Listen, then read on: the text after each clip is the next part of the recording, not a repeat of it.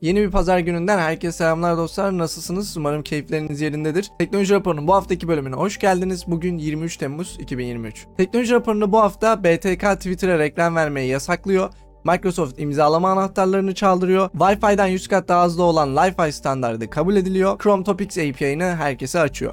Hepsi ve daha fazlası şimdi sizlerle. Alma Linux artık R E L uyumluluğunda birebirliği takip etmeyecek. Bu da demek oluyor ki R E L ile uyumlu çalışacak ama zamanla R E L'den farklı bir dağıtım olacak. Tıpkı geçen hafta konuştuğumuz OpenSUSE'nin yaptığı gibi. Kararlarına saygı duyuyorum açıkçası. Yani Red Hat'i birebir takip etmeye çalışsalar bile farklı yollardan. Ee, yine Red Hat bu konuda kararlı davranırsa bir şekilde o yöntemi de kapatırlardı diye düşünüyorum. Bence artık Red Hat'in aldığı bu kararı sevmeyen insanların, e, müşterilerinin Red Hat'ten yavaş yavaş ayrılarak farklı yerlere geçmesiyle bu tepkiyi gösterebileceğini düşünüyorum. Alma Linux'a da projelerinde başarılar diliyorum. Wikipedia'nın arkasındaki Wikimedia Vakfı kendi Mastodon sunucularını açarak Dağıtık Ağ'a katıldı. Böyle isimler Dağıtık Ağ'a katıldıkça Dağıtık Ağ'ın etkisi ve tanınabilirliği daha da fazla artacak. Kendilerine hoş geldin diyoruz. Bu arada beni de hala Dağıtık Ağ'larda takip etmeyen varsa yusufipek at mastodon nokta social adresinden takip edebilirsiniz. Red Hat, Alma Linux ekibinin çözdüğü bir yazılım hatasını içeren pull request'i kabul etmedi. Nedeni ise bu yazılım hatası kritik değil ve müşterimiz olmadığınız için bu pull request'i kabul edemiyoruz dediler. Olayı şöyle basitleştireyim. Sizin bir projeniz var GitHub'da ya da GitLab'da. Pull request kabul ediyorsunuz normal şartlar altında. Ben geliyorum bir sorununu çözüyorum. Yani yazılımınızın bir sorununu çözüyorum ve diyorsunuz ki bu kritik açık değil. Bir.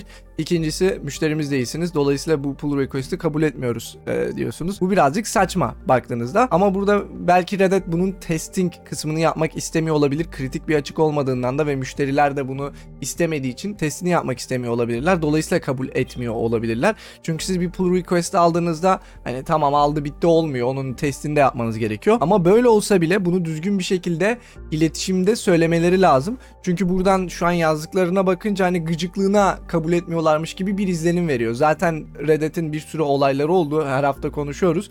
Hani ben sorununu çözüyorum. Sen kabul etmiyorsun. Uzaktan bakınca Alma Linux diye kabul etmiyormuş gibi gözüküyor. Belki de öyledir bilemiyorum. Hani belki testing falan da yoktur işin içerisinde.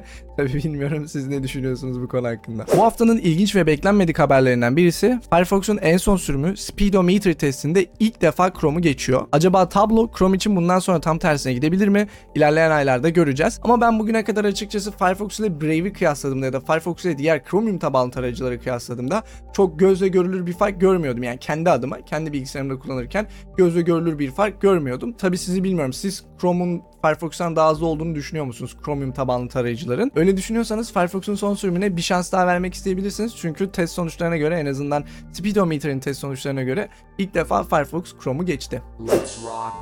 Brave arama motorunun A P I'yi yapay zeka etmenize olanak sağlıyor. Ancak tartışılanlara göre Brave telif haklı içerikleri de yapay zekaya beslemenize olanak sağlıyor ve bu tabii ki yasa dışı. Açıkçası bence Bard ve OpenAI de yasa dışı içeriklerle eğitildi. Yani bunu tabii ki şu an net doğrulayamayız. Hani bunun davaları dönüyor. Bir sürü insan, kitap yazarı falan filan e, OpenAI'yi dava ediyor. Ama bana kalırsa eğitildiler. Yani bir sürü içerik var internette, korsan. Niye avantajına kullanmasınlar? Bence şu anda zaten bir sürü insan yapmaya devam ediyor bunu. Hani Bard'la olur. E, illa Bard OpenAI olmak zorunda değil. Bu yapay zekanın eğitilmesi ucuzlaştıkça e, zaten insanlar bunu yapmaya devam edecek. Korsan olarak da yapmaya devam edecek. Bence bunun önüne geçmenin çok bir yolu yok.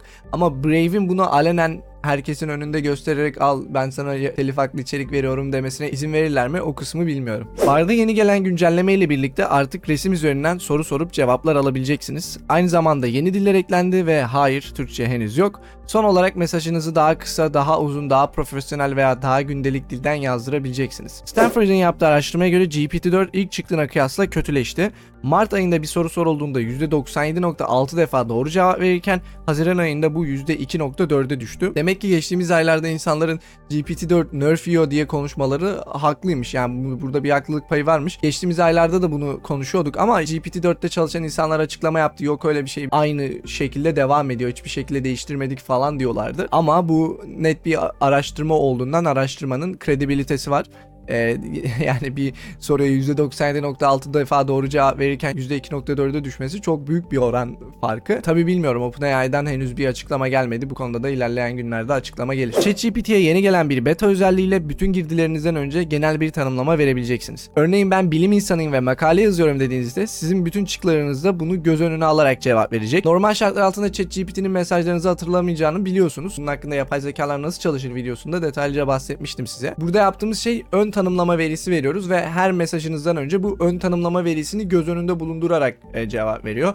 Bir öğretmenim diyebilirsiniz, bir yazarım diyebilirsiniz, bir bilim insanıyım, bir müzisyenim falan diyebilirsiniz. Böylece ona göre verdiği çıktılarda sizin verdiğiniz talimatı da göz önünde bulundurarak cevap veriyor. Microsoft imzalama anahtarlarını kaybettiği için Amerika Birleşik Devletleri'ndeki bazı devlet dairelerinin e-postaları çalındı. Microsoft gibi bir şirket bile kendi imzalama anahtarlarını çaldırabiliyor. Nasıl çalındıysa henüz belli değil ama en azından anahtarları iptal etmeye başarmışlar. Google M L S denilen bir protokolü internet standardı olarak sunuyor. Bundaki amaç bütün mesajlaşma uygulamalarının aynı uçtan uca şifreleme mekanizmasını kullanması, böylece uygulamaların birbirleriyle iletişime geçebilmesi. Yani bu teoriden pratiğe dökülürse mesela ben WhatsApp kullanıyorum, siz Signal kullanıyorsunuz. WhatsApp'tan Signal'a mesaj atabileceğim. Hatta WhatsApp'tan Signal'a, Signal'dan Instagram'a, Instagram'dan S M S'e bile mesaj atabileceğim. Tabii ki bunun e, kağıtta geçerliliği standart olarak kabul edildikten sonra, ki henüz kabul edilmedi. Standart olarak kabul edildikten sonra bir de pratik olarak uygulamaların işe dökmesi var. E, yapılırsa güzel olur açıkçası. Tabii ki süreç şöyle işliyor. İlk R F C olarak Google bunu sunuyor. Daha sonrasında işte bu standartlar üzerinde çalışan insanlar inceliyor. Bir, ikincisi şirketler inceliyor. Eğer ki bir E, sıkıntısı varsa bunu belirtiyorlar. Üçüncüsü de bu bir standart olarak kabul edildikten sonra uygulamaların, bütün uygulamaların bunu isteyerek pratiğe dökmesi olacak. Standart olarak kabul edilse bile zorunlu diye bir şey yok. İlla ben uygulamamda bunu kullanmak zorunda değilim. Ama tabii ki kullanılırsa bir mesajlaşma ağı oluşmuş olacak. Şöyle zorunlu olabilir. Avrupa Birliği ya da bazı ülkeler bunu zorunlu hale getirebilir. Rekabetçiliği arttırmak için bunu yapmak isteyebilirler. Çünkü siz diyelim Instagram'sınız. Zaten halihazırda bir sürü insan var platformunuzu kullanan. O O insanları başka bir platforma geçirmek artık çok zor. Yani bir sürü insan dediğim hani yüz milyonlarca insandan bahsediyoruz. E dolayısıyla ben bir uygulama çıkardığımda benim uygulamamın kullanıcıları Instagram'dakilerle mesajlaşabiliyorsa şahane. Hani bunu yapabilmek için belki Avrupa Birliği veya başka ülkeler zorunlu kılabilir ama tabii henüz daha çok emekleme aşamasında. Bakalım ilerleyen aylarda ve yıllarda sizi bu konu hakkında bilgilendirmeye devam edeceğim. Son, where'd you find this? Blizzard oyunlarını Steam'e getiriyor. İlk gelecek oyunsa Overwatch iki. Blizzard'ın oyunları zaten Linux'ta düzgün bir şekilde çalışıyordu ama Steam üzerinden direkt açabilmek Linux kullanıcıları için daha iyi olacak. Microsoft'un oyunları normalde Steam'e geliyor biliyorsunuz ve artık Microsoft da Blizzard'ı satın almak üzere. Tek önlerindeki engel Birleşik Krallık. Artık hani Blizzard şey demiş olabilir, Microsoft satın aldı alacak biz de koyalım e, oyunları demiş olabilir. Ya da belki oyuncu kitlesi azalıyordur. Belki Overwatch iki'yi yeteri kadar oynayan insan yoktur ve Steam'e oyunları getirerek biraz daha oyuncu kitlesi kazanmayı hedefliyorlardır. Hangisi bilmiyorum ama her türlü Steam'e gelmesi genel olarak hem Linux kullanıcılar için hem diğer kullanıcılar için iyi bir şey diye düşünüyorum. Meta, Avrupa Birliği'ndeki kullanıcıların Threads'e V P N'le bile erişmelerini engelliyor. Bu kadar agresif davrandıklarına göre Meta'ya verilen A B cezaları bir işe yaramış. Birçok kullanıcının geri bildirimine göre Spotify gizli listelerinizi otomatik olarak herkese açıyor. Çoğunuz için çok önemli olmayabilir ama bir oynatma listenizi gizli yaptıysanız ve başkalarının görmesini istemiyorsanız kontrol etmenizde fayda var. Meta'nın Threads uygulamasındaki etkileşimlerde büyük ölçüde düşüşe geçildi. Bir platform ilk çıktığında hype yüksek olur ama onu makul seviyelerde koruyabilmek önemli. Zaten Threads çıktığından beri sosyal medyanın kurtarıcısı olmadığını sizlere söylüyorum. Sizce Threads'in sonu ne olacak? Sizce başarısız sosyal medya platformu mu olacak yoksa güncellemelerle, yeni özelliklerle momentumu korumaya devam edebilecek mi? Reddit bir Ocak iki bin yirmi üç'ten önceki bütün mesajlaşmalarınızı sildi. Yeni bir sohbetleşme altyapısına geçtikleri için bunun yapıldığı tahmin ediliyor ama yıllardır bu platformu kullanıp mesajlaşan insanların sinirli olacağını tahmin edebilirsiniz. Reddit niye böyle yapıyor anlamıyorum açıkçası. Yani o kadar zor muydu eski mesaj yeni altyapıya taşımak bilmiyorum. Ama yani sanki bile bile kullanıcıları daha da fazla sinirlendirmek istiyorlarmış gibi her hafta yeni bir haberde yani Reddit'in bir saçma bir karar aldığını görüyoruz. Amaç ne? Gerçekten çözmekte güçlük çekiyorum. Geçen hafta F T C Microsoft'un Blizzard'ı almasını engellemek için bir kez daha mahkemeye başvurmuştu ve bu başvurudan red aldı. Artık Microsoft'un önündeki tek engel Birleşik Krallık. Yürü be Microsoft, bütün oyun stüdyolarını al sonra onların hepsini Game Pass'e ekle. Ama bak her şeye zam geliyor. Game Pass'e zam yaparsan çok büyük bozuşuruz. Wi-Fi'den yüz kat daha hızlı bir standart internet standartları arasında kabul edildi. Adı Li-Fi. Bu standart adından da anlaşılabileceği üzere ışıkla uzaktan internet aktarımını sağlıyor ve yazılanlara göre Wi-Fi'den daha güvenli, aynı zamanda yüz kat daha hızlı. Yalnız bu Wi-Fi gibi evin her köşesinde çekmiyor. Mesela işte normal evime bir Wi-Fi koyduğumda bu odada da kullanabilirim, salonda da kullanabilirim, mutfakta da kullanabilirim. Ama Li-Fi ışıkla geldiğinden bir ışık bölmesi olması gerekiyor. Mesela şu an tavanda, bu arada bu ışık görülemez ışık, yani gözle görülemiyor.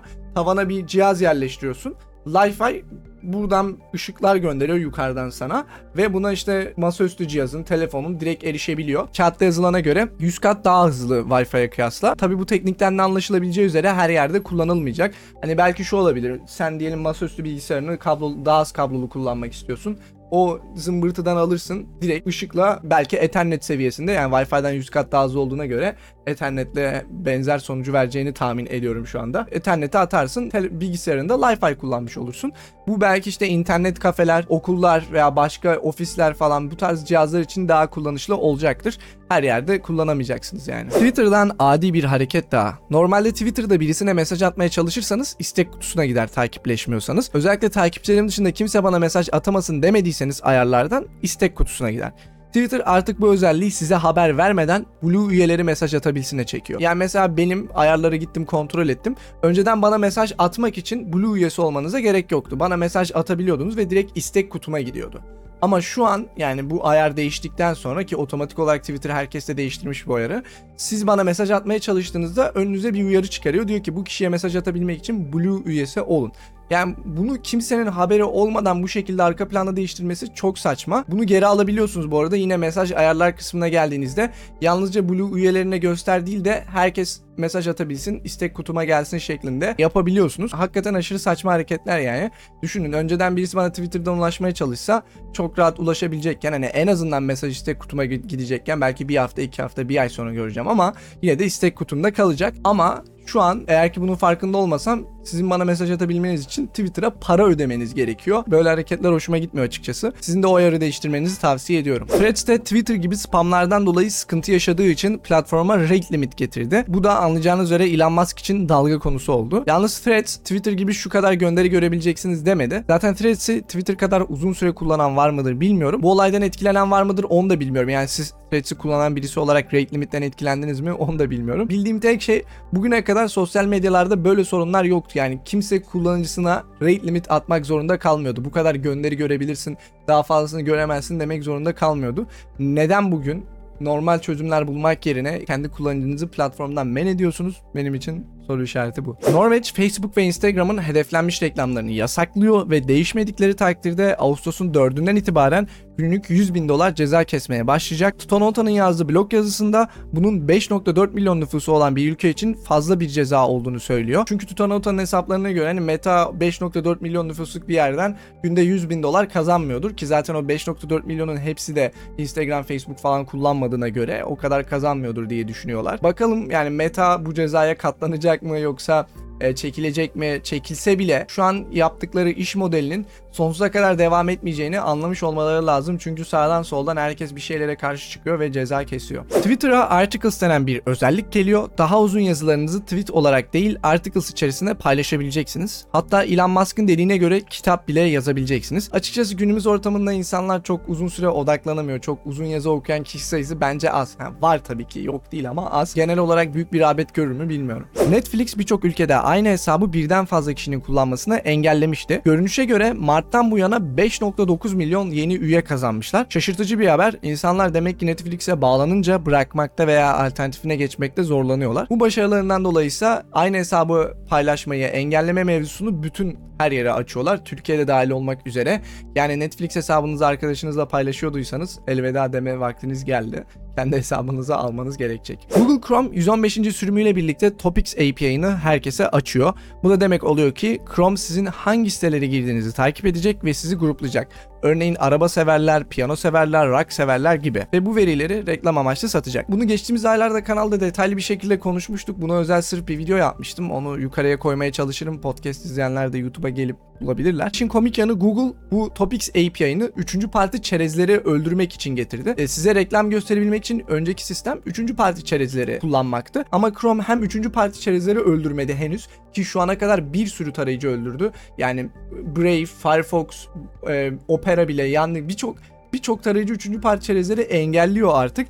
Google Chrome hariç. Yani Google Chrome hem üçüncü parti çerezleri öldürmedi hem Topics A P I'ni getiriyor. Ne anladık bu işten? Yani sen zaten üçüncü parti çerezleri öldürmek için Topics A P I'ni getiriyordun. Ki bu arada Topics A P I'ni de sevmiyoruz. O da sıkıntılı. Onun sıkıntılarını dediğim gibi daha önceden konuşmuştuk. Anca iki bin yirmi dörtte Google Chrome kullanan yüzde birlik bir kesimin üçüncü parti çerezlerini öldüreceğini söyledi. Ki iki bin yirmi dörde daha girmedi ki yüzde bir çok küçük bir rakam. Yani bilmiyorum, şu an hala beni izleyenleriniz arasında Google Chrome kullananlarınız varsa Google size hem Topics A P I'nden takip edecek hem de üçüncü parti çerezlerden takip edecek. Belki başka bir tarayıcı kullanma vaktiniz gelmiştir. İlla Chrome gibi bir şey kullanmak istiyorsanız da Brave kullanmanızı tavsiye ederim. Arka plandaki teknoloji Chromium taban. Yani aynı şekilde Chrome gibi çalışmaya devam edecek sizin için. Tabii size kalmış. B T K Twitter'a reklam vermeyi yasakladı. Nedeni ise her sosyal medya uygulamasının Türkiye'deki bir temsilci bulunması yasasına uymamaları. Artık Türkiye'deki kullanıcılar Twitter'a reklam veremeyecek. Muhtemelen önümüzdeki günlerde Twitter bu konuda geri adım atacaktır. Evet dostlar, bu haftaki Teknoloji Raporu'nda sonuna geldik. Teknoloji Raporu podcast olarak da var. Eğer ki bölümleri kaçırmak istemiyorsanız sevdiğiniz podcast uygulamalarından Teknoloji Raporu yazarak abone olabilirsiniz veya YouTube'un açıklamalar kısmındaki bağlantı podcast'e ulaşabilirsiniz. Her zaman olduğu gibi haberler ve yorumlarım hakkındaki düşüncelerinizi aşağıda YouTube yorumlarında bekliyor olacağım. Teknoloji Raporu hoşunuza gidiyorsa videoyu arkadaşlarınıza paylaşmayı unutmayın. Özellikle teknolojiyle ilgilenen arkadaşlarınız varsa videoyu ve kanalı paylaşırsanız çok sevinirim. Yeni gelen içeriklerden de haberdar olmak için kanala abone olup çana basabilirsiniz. Ve Teknoloji Raporu'nun bu bölümünü bitirmeden önce yanda gördüğünüz katılı üyelerime destekleri için teşekkür etmek istiyorum. Prototürk, Ersin Koray Gönce, Gökhan Bey, Moonwalk, Alpa, Potemkin, Cin, Furkan Karataş, Murat Çabuk, Mayfrek, Taner Gergül, Egen Kılıçarslan, Emre Reyhan, Nada, Subserail, Oscar, Yavuz Selim, Malik Kalaylı, Baran Şenkul, SUSE Linux Enterprise Server, Orçun Düzgün ve yanda gördüğünüz yer bütün isimlere destekleri için teşekkürler. Aynı zamanda YouTube platformu dışından destek olan maddi destekçilerimize de teşekkür ediyorum. Siz de yaptığımı seviyorsanız ve kanala maddi destekte bulunmak istiyorsanız yusufpek nokta mi yan çizgi destek adresine gidebilirsiniz. Teknoloji Raporu'nun bir sonraki bölümünde görüşmek üzere. Kendinize iyi bakın. Hoşçakalın.